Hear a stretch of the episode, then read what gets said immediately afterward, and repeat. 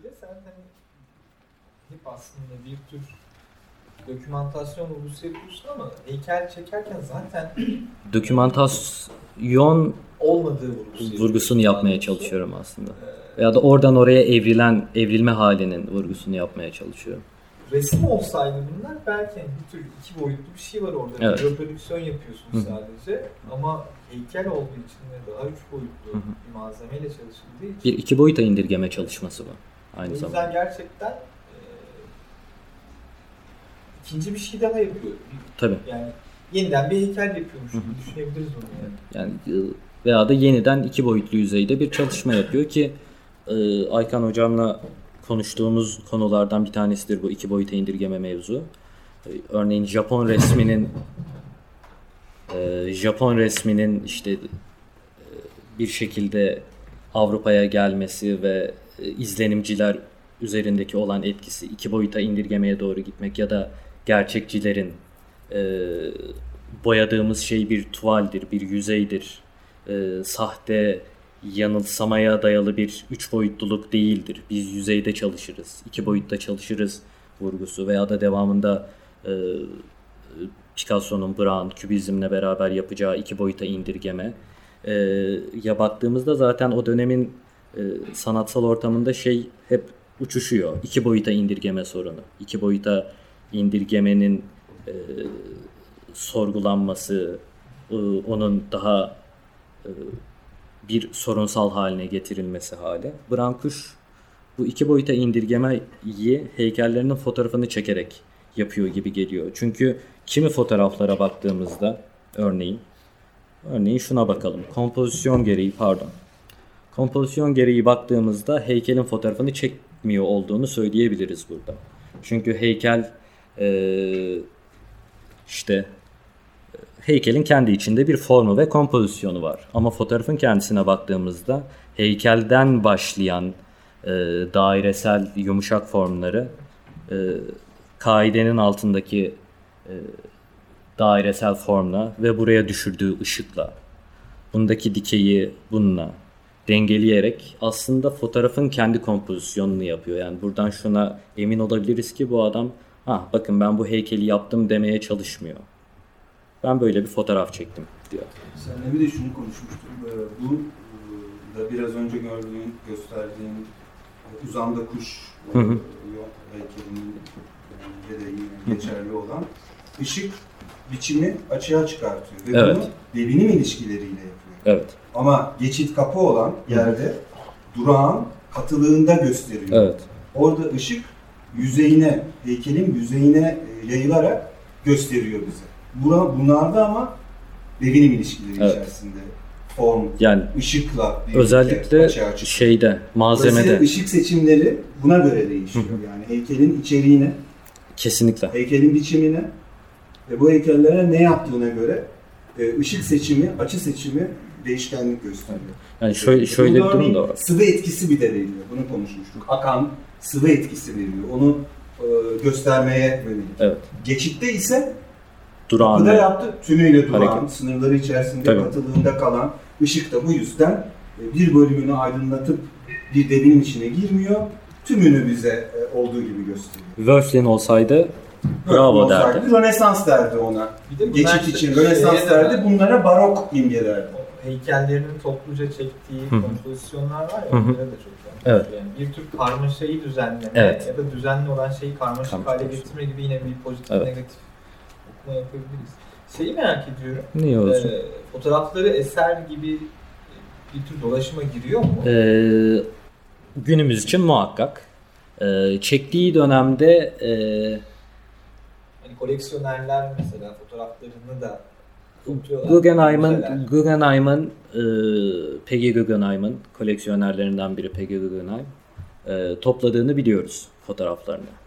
E, bir ayrı yapıt olarak heykelinden. Etinden, sütünden. Etinden, sütünden yararlanıyorlar. Ee, şöyle bir durum var. Brankuş kullandığı malzeme, yani Brankuş'ta şunu rahatlıkla söyleyebiliriz. Ee, klasik heykelde bir hikayenin heykeliyken o, Burada malzemenin kendisini açığa çıkartma hali var. Yani Brankuş'ta çok çok e, baskın şekilde görebildiğimiz şey malzemeyi açığa çıkartma. Malzemenin e, izleyenle etkileşime geçmesini sağlama hali. Ve Brankuş kullandığı malzemeye göre neredeyse dilini değiştiren bir heykeltıraş. Bunu fotoğraflarında da e, görebiliyoruz örneğin. Ahşap heykellerinde ki Afrika sanatının etkisini daha yoğun görebiliyoruz ahşap heykellerinde. E, bir hızlılık, bir e, şiddet hissediliyor. Bu kötü anlamda söylemiyorum şiddeti. E, heykelin yapılma süreciyle bağlantılı olduğunu düşünüyorum. Ben kendi tecrübelerimden şunu söyleyebilirim. Ee, örneğin ahşap mermere göre çok daha hızlı çalışılan bir şey. Yani bir anda dalıp bitirebileceğiniz, e, bedeninizin almış olduğu hızı malzemeye yansıtabileceğiniz bir şey. Ama yani karşınızda bir milyon yaşında bir taş varken ona o kadar hızlı davranamazsınız. Daha sakin sakin, yumuşak yumuşak davranmak gerekiyor, kırmadan.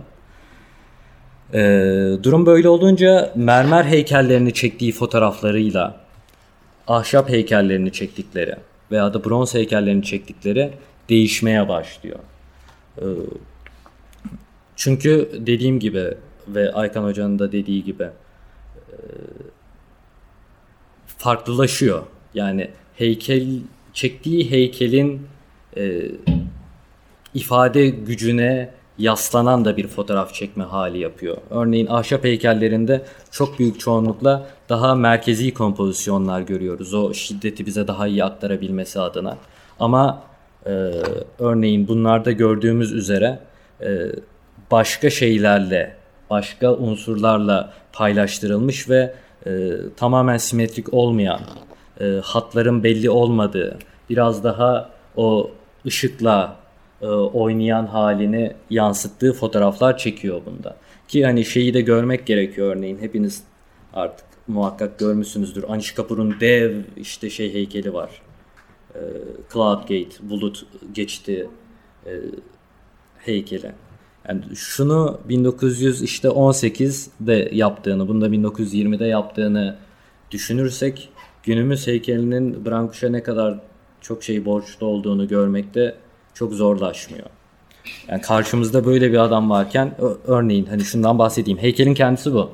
Şu görmüş olduğumuz. Ee, şuradan başlayarak da kaide. Yani heykele verdiği emekle kaideye verdiği emek çok ilginç derecede değişiyor ki şeyi de görebiliyoruz. Yine bronzu var ve mermeri var burada. Aynı heykelin. Ee, bu mu? Bu mu? Bu mu bu mu? Uşak doku izlediğimizi alıyoruz. Şöyle, e, Oğuz'la e, konuşurken e, bunu söylemiştim ona. Sonradan unutmuştum. Tekrar aklıma geldi. E, bu kataloglar elime ilk geçtiğinde e, şu hey, şu fotoğrafı gördüm. Ya dedim bu fotoğrafı Brankuş çekmemiş bence. Diğerlerini gördükten sonra. Çünkü form tanımsız bir hale geliyor. Örneğin e, buradaki gölgeyle yani heykelin üzerindeki heykeli yalayan gölgeyle heykelden dolayı yere düşen gölge birbirine kaynamaya başlıyor ve form aslında her ne kadar gözümüz tamamlamaya yaklaşsa da buradaki koyuluk e, dolayısıyla kayboluyor. Tanımsız bir hale geçiyor ama Brankuş'un en e, kuvvetli gölgeyle çalıştığı heykellerinde bile E, formu kaybetmeme hali var. Veya da gölgeyle formun ne olduğunu tanımlama hali var. Formu kaybediyor gibi gözüktüğü yerde e, formun gölgesinden kaynaklı formun ne olduğunu anlatma hali var. Bu e, sanıyorum bir heykeltıraş olmasından da ileri geliyor. Yani böyle bir heykeltıraş olmasından ileri geliyor. E, şu da ilginç. E, aynı heykeli biraz önce bunun üstüne de konuşmak istiyordum. Aynı heykeli farklı e, ışıkta, farklı renge dönüştürecek şekilde kompozisyon için, yani fotoğraf için, farklı tonlarda e, bir diğer heykelmiş gibi, bir başka heykelmiş gibi gösterebilme gücüne de çıkıyor. Bu ikisi çok, hani bakıyoruz form olarak ha, aynı heykel büyük ihtimalle dönünce böyle oluyor deniliyor. Ama e, fotoğraf gözüyle bakarsak, bunlara birer fotoğraf gözüyle bakarsak bunlar birbirinden bağımsız iki imge. Yani aynı heykel olsa da fotoğrafçı olarak Bram Kuş yeni bir imge üretiyor. Bakayım size göstermeyi unuttum. Bu arada bu çizim lan ne biçim çizmiş falan filan denilebilir. Ben bile bazen diyorum ama ilk başta gösterdiğim o ıı, modelajlarından sonra istese neler çizebileceğini de tahmin edebiliyoruz. O yüzden bu desenlerin ay ne kadar kötüymüş deseni dememekte fayda var. Desen çizmek gibi bir derdi yok çok belli ki. Atladığım bir şey var mı? Daha önceden böyle kimi insanları rehin alıp ben anlatacağım da ilk önce size bir anlatabilir miyim orada şaşırmamak için diye burada birkaç kişiye anlattım akışı. Var mı atladığım bir şey, unuttuğum bir şey? Barış yok diyor, Boran yok diyor. Sen var diyor musun?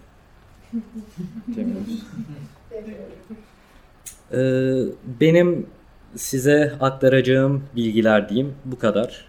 Arzu ederseniz bundan sonrasını ben size hem göstereyim, hem aklınızda sorular varsa yanıtlamaya çalışayım.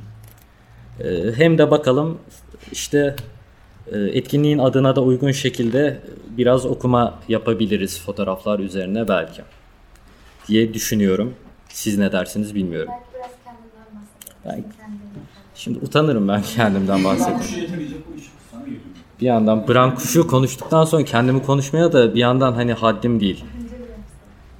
İlk, ah, ilk kendimden bahsetseydim keşke. Ee, mesela şu çok ilginç bir fotoğraf geliyor. Boran'la konuşmuştuk. Lütfen biraz konuşur musun fotoğrafla ilgili? Ben de biraz su içeyim abi. Ama yani demin anlattığım gibi işte iki boyuta indirgerken e, aslında yeni bir form kuruyor fotoğrafta. Şimdi evet. Bir önce gösterdiğimiz o hani iki farklı yan yana ama iki farklı ışıkta çekilmiş evet. Fotoğrafta da aynı şey var. Aslında yani göl, bir sürü fotoğrafta gölgenin, böyle keskin gölgelerin çok şeyini, avantajını kullanıyor. E, yani bu aslında hani fotoğraf için çok lüks ya da işte çok Ee, nasıl diyeyim çok ince bir detay olarak adlandırılıyor ama sert gölgelerle evet. e, heykelinin yeni bir yani formunu yansıtıyor tekrar. Fakat fotoğraf olarak baktığımızda, yani heykelden evet. Bağımsızlaştırdığımızda e, aslında bu yeni iki boyutlu bir kurmaca düzlem olmaya başlıyor. Evet. Yani bir sürü fotoğrafında var ortak olarak. Ee, şeye bir soru yöne, yani ben sorayım madem kimse sormuyor. Aykan hocam. Ee, bunu bir e, soyut resim olarak düşünmeye baş yani veya da ha? Kesinlikle. Değil mi? Yani bu bir heykel fotoğrafı olmaktan ziyade işte ritmi sağladığı bu şu dairesel formlar, yatayda çalıştırdığı formlar ve dikeyde çalıştırdığı formlarla aslında e, soyut resmini yani soyut resimden kastım işte e, Kandinsky yok. Hayır bir şey olarak Kandinsky, Klee. Hadi Mondrian'da. Hadi Mondrian'da sayalım. Aykan hocamı mı kıracağız? Ee, Heykel'e soyut değil derken buna soyut diyoruz. Yani şöyle e, gözün gördüğü öyle. Soyut, soyut, resim soyut resim gibi gözüküyor. Kompozisyonunu kurma mantığı. Odanın içinde öyle. O kalabalık şey vardı ya. Şu mu mesela? Değil mi? Heykel'in ölçeklerinin belli olmuyor.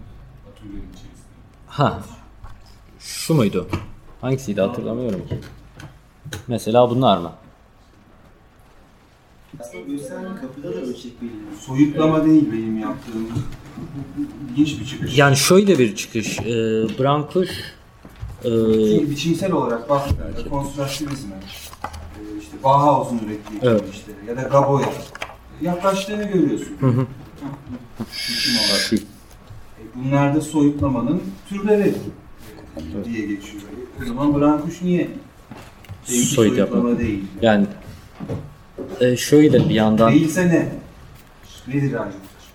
Bir e, yani şey durumu var. Soyutlamada sanıyorum e, ben figürü yapmıyorum ya da işte klasik gelenek böyleydi. Ben buna karşı çıkıyorum ve böyle bir şey yapıyorum. Sivriliğini göstermek yerine, böyle reaktif bir tavır göstermek yerine kendi için soyut denilemeyecek bir adına kavramın diyeyim, bir duyumun, bir ruh halinin heykelini çıkartmaya başlıyor. Yani onun için çok katı, çok somut, çok elle tutulabilir bir şeylerin e, yeni üretmiş olduğu plastik dildeki atlarımı sadece. O yüzden soyut olmadığını düşündüğünü düşünüyorum ben.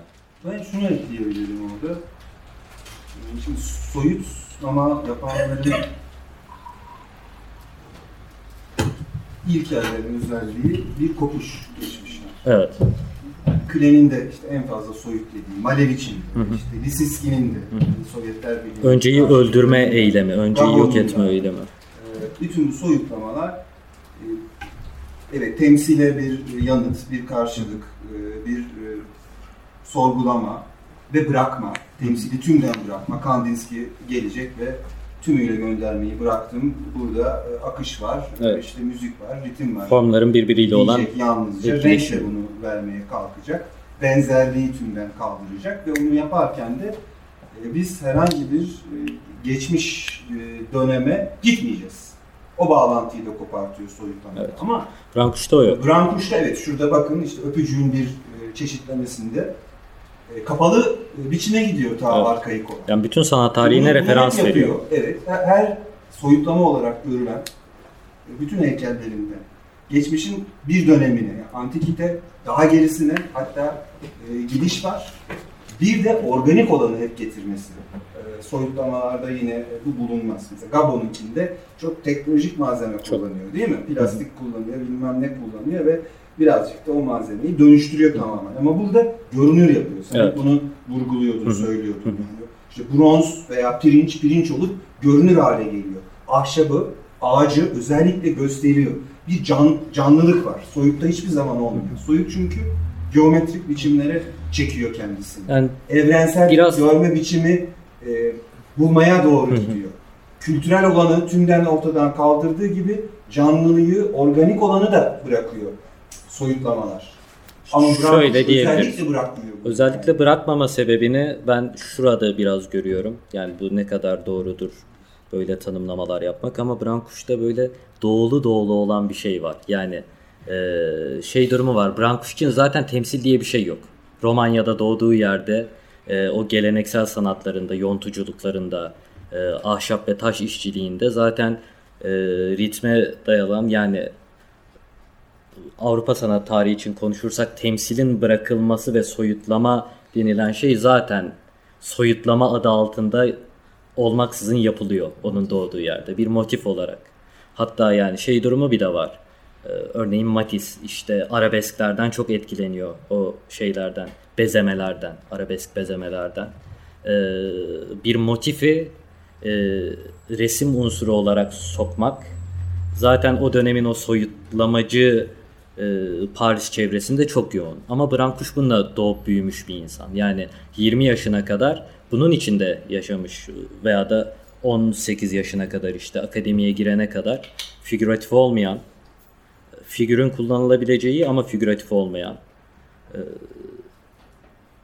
yinelenen, bezemeci bir sanat anlayışı, bir zanaat, sanat anlayışından beslenerek o güne geliyor ve hani şeyi al, almaya başlıyoruz, anlamaya başlıyoruz.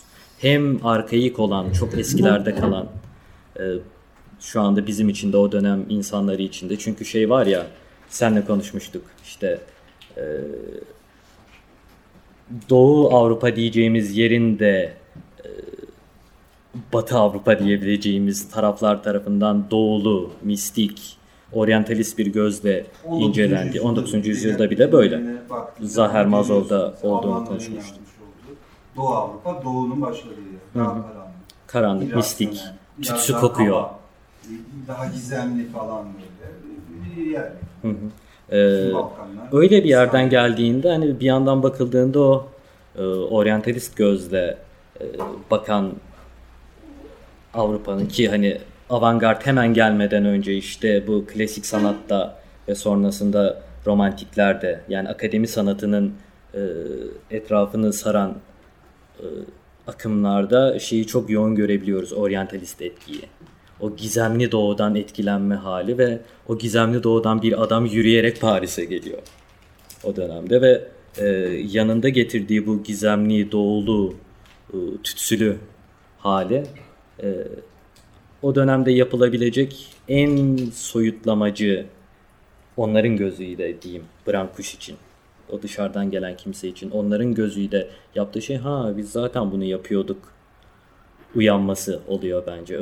Özellikle o Rodin'i bırakma sonrasında kendine dönme. Çünkü e, avantgardın bir diğer özelliği de e, diğer sanat, diğer e, coğrafyaların sanatını kendi içinde eriterek değiştirme hali. E, klasik diyebileceğimiz, akademik diyebileceğimiz Avrupa sanatı eğitiminden, Avrupa Akademisi'nin eğitiminden geçen sanatçılar, e, örneğin işte Picasso e, İberya sanatından etkileniyor. Kara Afrika sanatından etkileniyor. O dönemde Kara Afrika sanatı diye geçiyor. E, Matisse e, işte minyatürlerden, primitivizm, e, primitif heykellerden ve minyatürden çok etkileniyor. Biraz önce bahsettiğim üzere e, izlenimciler Japonlardan çok etkileniyor. Yani kimi görseler böyle dünyaları şaşırarak, ha tamam yeniliğin kapısı bu olabilir diye. E, kaligrafi, kule. Kaligrafi, kule. E, hali varken Brankuş e, o dönemde avantgardın yaptığı şeyin bu olduğunu da anlıyor ve bir başka yabancı kültüre dönmek yerine zaten o insanlar için yabancı kültürden gelen kimse olarak kendi kültürünü kucaklıyor. E, ve onun için bunlar e, soyut şeyler değil. Onun için çocukluk anıları büyük ihtimalle bunlar. Onun için küçükken dokunduğu şeyler. Bir nesne olarak, bir kütle olarak karşısında olan şeyler. Belki çocukken tepesine çıktığı, işte oyun oynadığı bir şeyler bunlar. Bu yontular. Bak minimalizm dedin, e, yol açmıştır ama minimalizmle farkını da koyalım. Kültürel olanı tutuyor Brankuş. Minimalistler çok tutmaz. Çok yakın görebilirsin kime heykelleri. Ama söz gelimi Donald Judd'ın bize küpü göstermesi. Hı hı. Kullandığı malzeme yine e, Brankuş'un da kullanabileceği bir malzeme. Hı hı. Kocaman galeriye girdiğin zaman büyük, dev bir e, küp, işte pirinçten veya bir başka metalden yüzeyi parlatılmış. Ama yalnızca biçimle karşı karşıya gidiyoruz. Oradaki olduğu gibi zihne sesleniyor. Onu görüyoruz. Hı hı. Şimdi bu tip e, geometrik biçimler kullandığında, şurada da gördüğünüz üzere, ahşabı görüyorsun, ağacı alıyorsun, canlılığı alıyorsun, e, yaşamı görüyorsun hatta, evet. Daha da fazlası yani. Soyut, geometrik biçim değil, öncelik e, alan. Brankuş. Yani kültürel olanı çıkartmak gibi bir derdi yok minimalistlerde olduğu üzere. Yani e, Brankuş hatta şöyle bir şey yapmaya kalk. Yani şeydir, minimalistler kültürel olanı çıkartır, sadece zihnin kavrayabileceği saf bir formu, geometrik bir formu bize işte ne bileyim Donald Judd da sunar, Karl André de sunar. Coğrafyaya, kültüre e, dair hiçbir şey söylemez. Özgü olan ne varsa atılır. Siler atar. Atmıyor ama. Brankuş atmıyor ve şöyle Gerçekten. tuhaf bir şey yapıyor. Ee, en arkaik olandan günümüze kadar çektiği için bu çizgiyi tarihin herhangi bir anında, herhangi bir coğrafyasında karşınıza çıkabilecek bir formu sunuyor size. Şu ya da bu şekilde bir taşta görebileceğiniz formu. İşte nehirden çıkarttığınızda karşınıza çık. Herkesin bir şekilde bildiği, tanıdığı e, kültürel olan, yani yaşama geri gönderiyor. Yaşamdan çekilen, bedensizleşen bir sanat yapmaktan ziyade bedenle duyulan şeyi hatırlatacak bir heykel yapma hali var. Evet. Fotoğrafta da bunu sürdürüyor diye düşünüyorum. Bir yandan Aykan Alemdaroğlu ve Hayri Şengün'ün pimponuna dönüştü bu olay. Bir başkası da konuşsun. Konuşmuyor ama. İstirham ediyorum. Yani. Evet, hep sonunda ikimiz konuşuyoruz hep seninle. Yok mu konuşan? Hiç kimse mi yok? Yok. Sigara mı illa ediyorsun? O kadar da olmasın. Cahilce konuşmamı affeder. Estağfurullah hocam. Geçen, e, bu arada kendisi komşumdur. E, Melih komşu, hocam. Evet, komşu, komşu olduk. Komşu komşunun filmi. Ya bu e, bir sürü şey tabii düşündürdü bana. E, alanın çok yabancısı ve çok cahili olarak. Estağfurullah. E, ama işte düşünce, göçebe düşünce falan diyorlar ya. Düşünce göç etmeye başladı. Ee, bu avantgardlar işte ne bileyim işte züppe, sunol, öncü falan her şeyi karşılayan anlamlarda kullanılıp duruyor. Ee, bu belki acaba dedim yani sen de mesela e, bu çağın insanı olarak göçebe düşünceye ihtiyacına da karşılık geliyor mu? Yani benim şu anda ihtiyacıma biraz karşılık geldi gibi. Son zaman bu e, şöyle çok kabaca ayırdıkları stand, premodern, modern, postmodern diye. Yani şimdi modernin sonu gibi sanki ve bir e, postmoderne ya olmanın işte söylediği o akışkan moderne, her şeyin akışkanlık içerisinde oluşu e, ve e, bağlantıyı kurabilecek miyim bilmiyorum. O göçebe düşüncenin kendine az e, mahsus olmazsa olmaz küçük eşyalarını taşıması çocukluğuyla beraber. Yani e, işte Romanya çok önemli malum, işte Çoran diye bir adam çıkarıyor, onun düşüncesi de öyle göçebe. E, ve e, çok küçük şeyler normal yetiyor, gündelik hayatına devam ettireceği bir çadırı kurduğu zaman kapı kaçağı. Yani ondan fazlasına ihtiyacı yok çünkü. Orada bir durmasını beden karnı doyuracak bir çorba, yemek falan yapıp oradan yoluna devam etmek şeklinde. Ee, bunların etkisi oldu mu acaba? Sen bunun üzerinde düşünürken ya çok belli oluyor çünkü Brankuş'un üzerindeki etkisi bir tarafıyla da. Yani şöyle şunu diyebilirim, ee, göçebe düşünceyi şayet şöyle alırsak, zaman ve coğrafyalarda dolaşabilen bir düşünme yöntemi olarak alırsak Brankuş için kesinlikle bunu söyleyebiliriz. Yani böyle bir sistem kuran, yapı kuran, katı sebep-sonuç ilişkileriyle düşünen bir adam olmadığı çok aşikar. Yaptığı heykellerden, yaşayışından, yaşadığı yerden.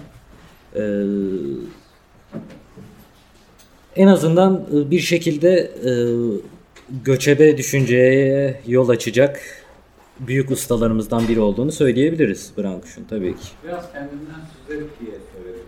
Ben işte ortaklaşıyoruz. Ortaklaşıyoruz. İkimizin de sakalı var. Sadece senin değil. Atölye olarak. Atölye meyve olarak kullanıyorum.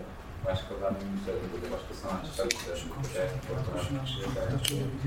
Mekan tıraşları sanat. Üzerinde etkileri olan kişiler, ben size dedim belki sana ismini.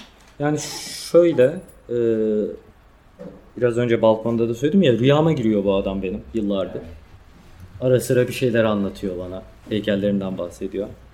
Ee, Brankuş'la ilk tanışmam şu heykel sayesinde oldu. Bundan uzun yıllar önce, belki on beş yıl önce. İlk anlayamadım. Yani ilk Brankuş gördüğümde belki on altı falandım herhalde. on altı on yedi belki. Belki yoktum bile. Ee, tabii o zamanlar şey var, hani o belli bir olgunluğa daha erişememiş bir gözle bakarak anlayamadım yaptığı şeyi. Çünkü ilk konuşmanın başında da söylediğim üzere heykel dediğimiz şey hala belli bir yolu kat etmeyen insan için figüratif bir öykü anlatan e, bir formlar bütünü. Dediğim üzere işte bundan uzun yıllar önce benim için de öyleydi. Michelangelo olmayınca, Bernini olmayınca heykel heykel olmuyordu. Onu ne onu oradan yontmuş, bunu böyle yapmış falan filan diye hatta şey yapmıştım. Vallahi teknolojiyle de aram çok iyi bu aralar. Ee, ilk böyle şey olmadığımı, yani çok et, tuhaf bir şekilde etkilenmiştim. Bu Anadolu Medeniyetleri Müzesi'ni çok severim. Hala çok severim. Hayattaki kaçış noktam. Yani kaçarım oraya. Bir sorunum varsa giderim orada. Bahçesinde bir sigara içip sonrasında dolaşırım. Bunu her yıl defalarca yapıyorum. Onlu yaşlarımdan beri. O zamanlar sigara içmiyordum tabii. Ee, oradaki etkilenişime benzer bir etkileniş aldığımı hatırlıyorum ama beni korkutmuştu. Çok tanımsızdı çünkü benim için. Benim o anda kavrayamadığım bir şeydi. Ee, daha sonra zamanla kavradıkça aslında o zaman kavrayamama halimle şu anda naçizane kavrayabilir olma halimin gözlemlediğimde kendimdeki dönüşümü, değişimi görmeme çok yardımcı oluyor. Brankuş'u her gördüğümde aklıma bu geliyor. O yıllar içerisinde bir heykeltıraş olarak kendimin e, neye, nasıl, ne şekilde dönüştüğünü sorgulamam adına Brankuş'a bakmak bana çok iyi geliyor hala. Hala da bakıyorum o yüzden. Böyle şımarıyorum, utanıyorum yapmayın öyle şeyden. Bir de zilmeli hatırlıyorum ben. Hedefi olmayan yolları, yolu olmayan hedefi dediği şey. Ee, yani sanki çok o, yani, e, umursamarsız, umursamarsız. saklı, e, meraklı yaralarımız istisini ve George'un birisi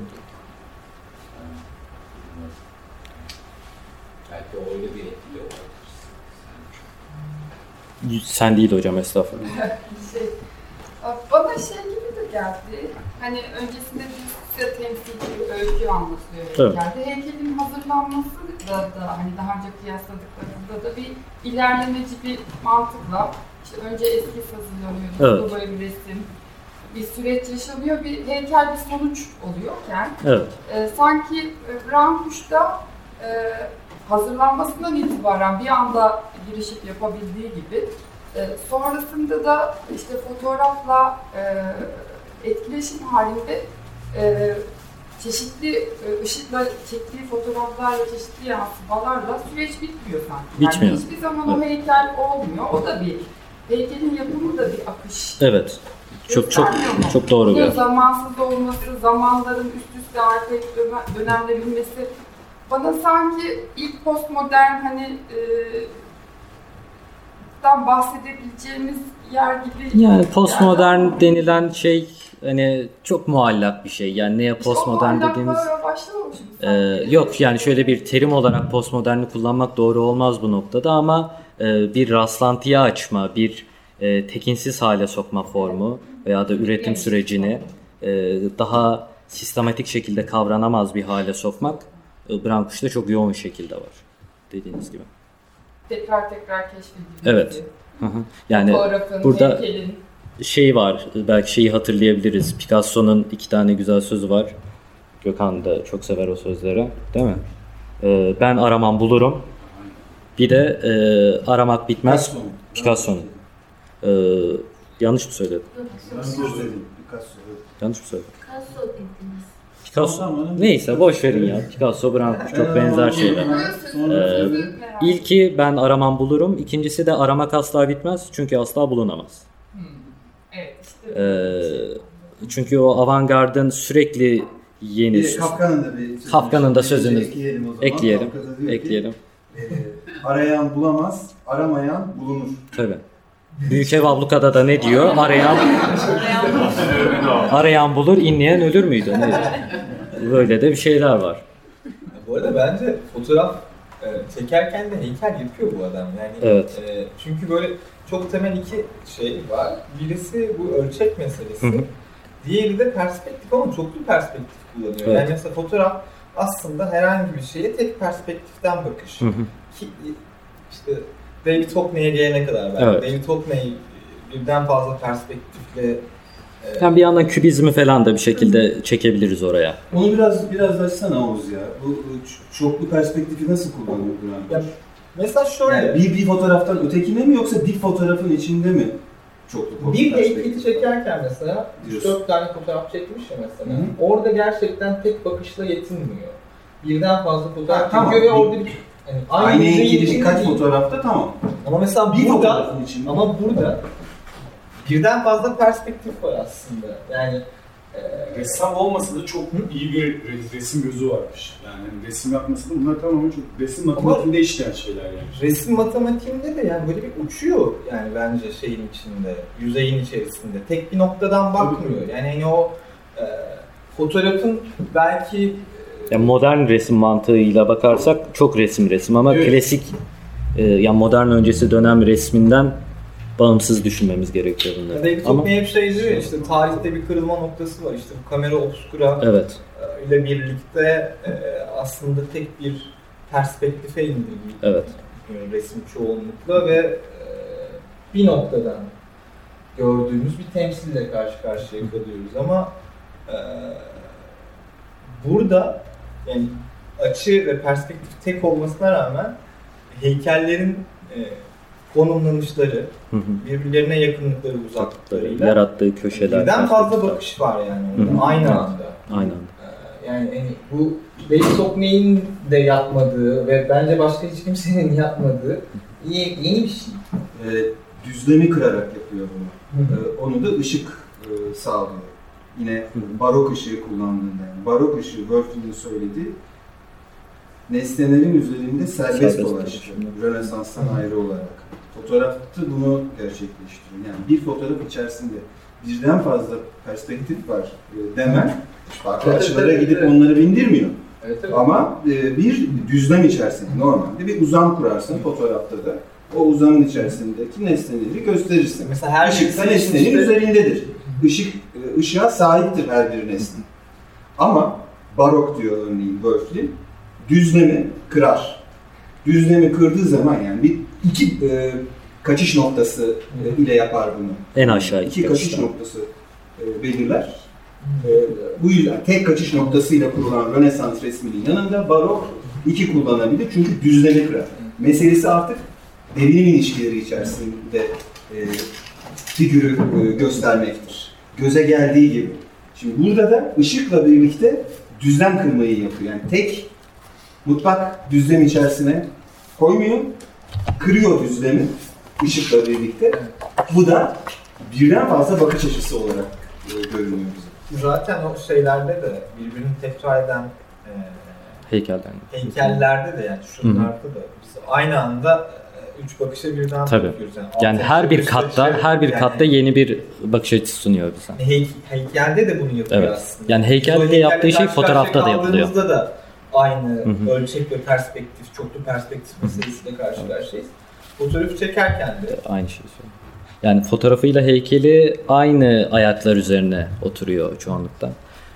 Bir şey Benim soracaktın galiba. Tamam, tabii ki. Şey, bir tane biçim vardı. Mermer hem de bu evet.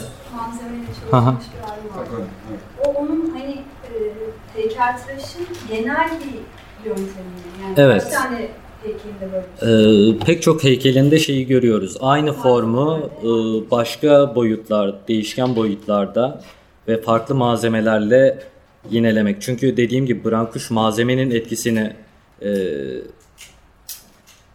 sunmaya çalışan bir yani şey değil, temsilde şimdi şey var ya, hiç kimse bu bir mermerdir demiyor. Bu bir insandır. Bu bir bilmem nedir diyor. Bu bir... Neyse. Ee, Brancusi ne yapıyor? Brancusi burada öncelikle bu bir mermerdir, bu bir ahşaptır, bu bir pirinçtir, bu bir bronzduru söyleyen biri olduğu için aynı figürü, aynı formu... E,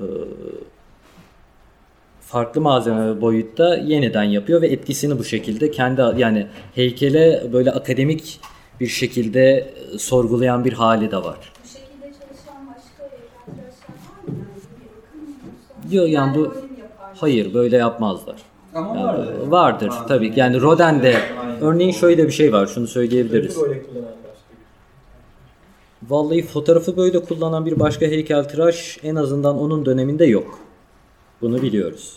Yani e, Brancusi fotoğrafla yani bir fotoğrafçı Brancusi burada bir heykeltıraş olarak zaten konuşmuyoruz. Bir fotoğrafçı olarak konuşuyoruz. Bir başkası daha sonradan çıkan isimler muhakkak vardır ama e, dediğim gibi ilk pozlama yapılalı daha doksan beş sene olmuşken fotoğrafı ikinci bir medyum olarak kullanan hatta heykelin tamamlayıcısı olarak yani e, Aykan hocamla seviyoruz tam Türkçe'ye nasıl çevireceğiz? Correlative hocam.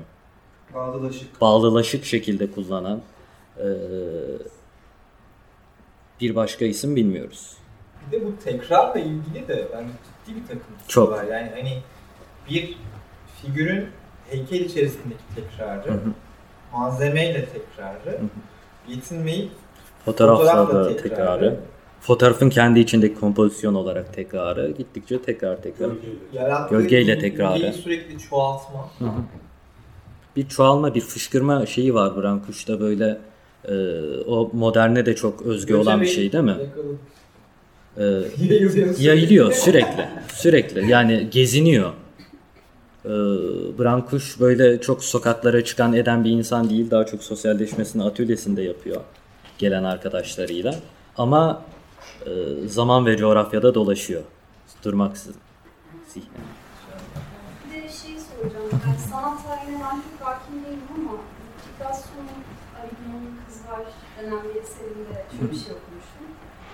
Rönesans'taki girişleri direkt bakan kişiye göre yapılmış her taraftan bakınca yüzünün farklı noktaları görünsün gibi bir şey var. Şüphesiz yoksul kalifikasyonun Murat'la birlikte. Yani şöyle.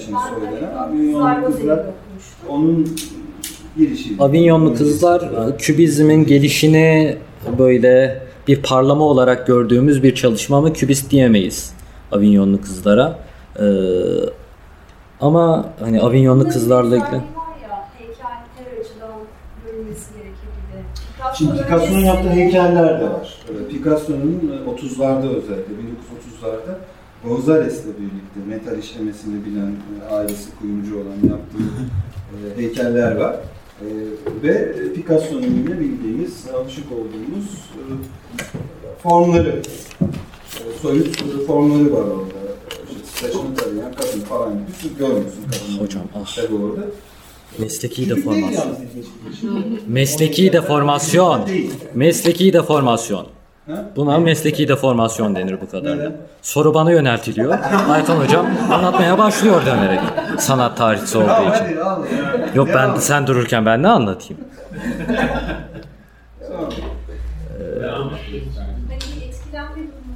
Picasso'dan. Picasso'dan herkes etkileniyor canım. yirminci yüzyılda Picasso'dan etkilenmeyen insan dövüyorlar. Sanatçı olamaz zaten. Ben bir son bir soru daha sorayım. Picasso daha erken var. Bana mı Aykan Alemdaroğlu'na mı? Yani cevap arıyorum sadece. Ee, hani şey demiştin ya, e, avantgardlar ideolojilere sahiptir. E, hı hı.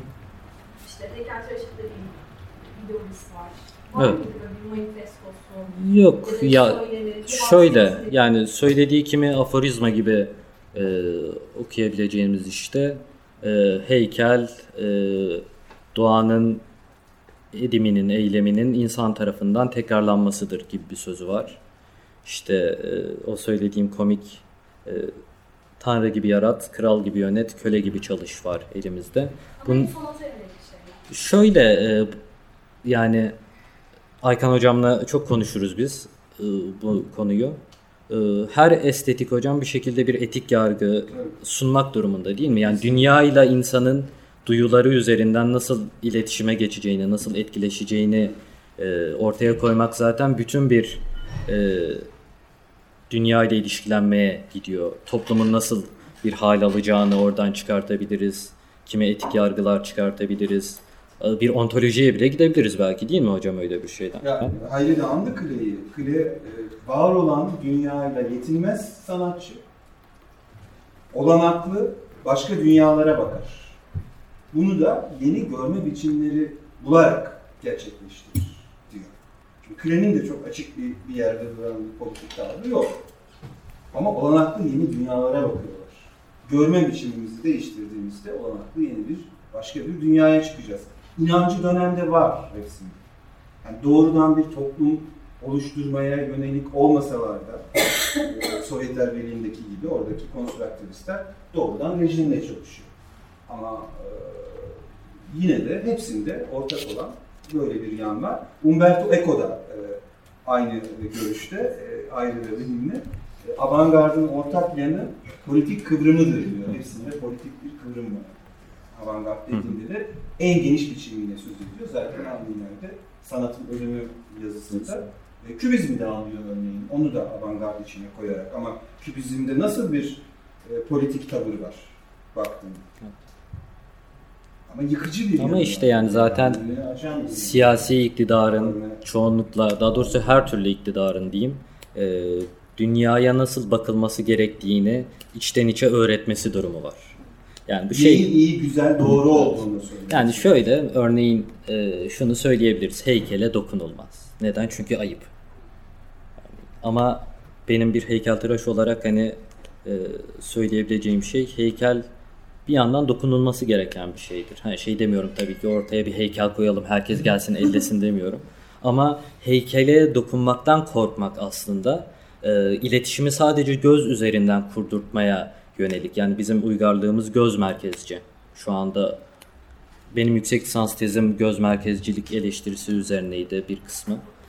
Ee, göz merkezciyiz şu anda. Burada hani bunun ne kadar önemi olabilir ki diyebiliriz ama sadece görme üzerinden edinilen bir bilgiyle yaşamı kurma alışkanlığı çok ideolojik, yerleşmiş bir ideolojiden kaynaklanıyor aslında. Evet, dokunma ilişkilerini kattığın zaman yapıta değişiyor işte o zaman. Hı hı. Görme merkezli olmaktan çıkıyorsun. Burak Kuş'un da yaptığı, evet. Onun üzerinde so- soyut resim ve diğer soyut heykellerden ayrılan bir noktası. Dokunma ilişkilerini katıyor Burak Kuş. Yani bu malzemeyle kurduğu bağda onda da, onda da. Yani ağaçtan yaptığında bayağı dokunma ilişkilerini görüyorsun, alıyorsun. Bir de formel bir şey değil yaptı. Evet, bitiriyor muyuz burada? Evet. Ben bitiriyorum. Ben sen bitiriyor musun bilmiyorum ama ben bitirdim. Ee, işin şakası bir tarafa, benim söyleyeceklerim bunlar bugünlük. Yani uzatabiliriz, daha üstüne konuşabiliriz ama yorucu olmaya da başlayacak sanıyorum. Ve konuştuğumuz şeylerde belki başka şeylerle birikerek daha karmaşık, daha unutulabilir bir hale gelsin de çok istemiyorum. Sorunuz varsa dediğim gibi yanıtlayabilirim. Elimden geldiğince yanıtlamaya çalışabilirim. Yoksa da sigara içebilirim. Ben teşekkür ediyorum.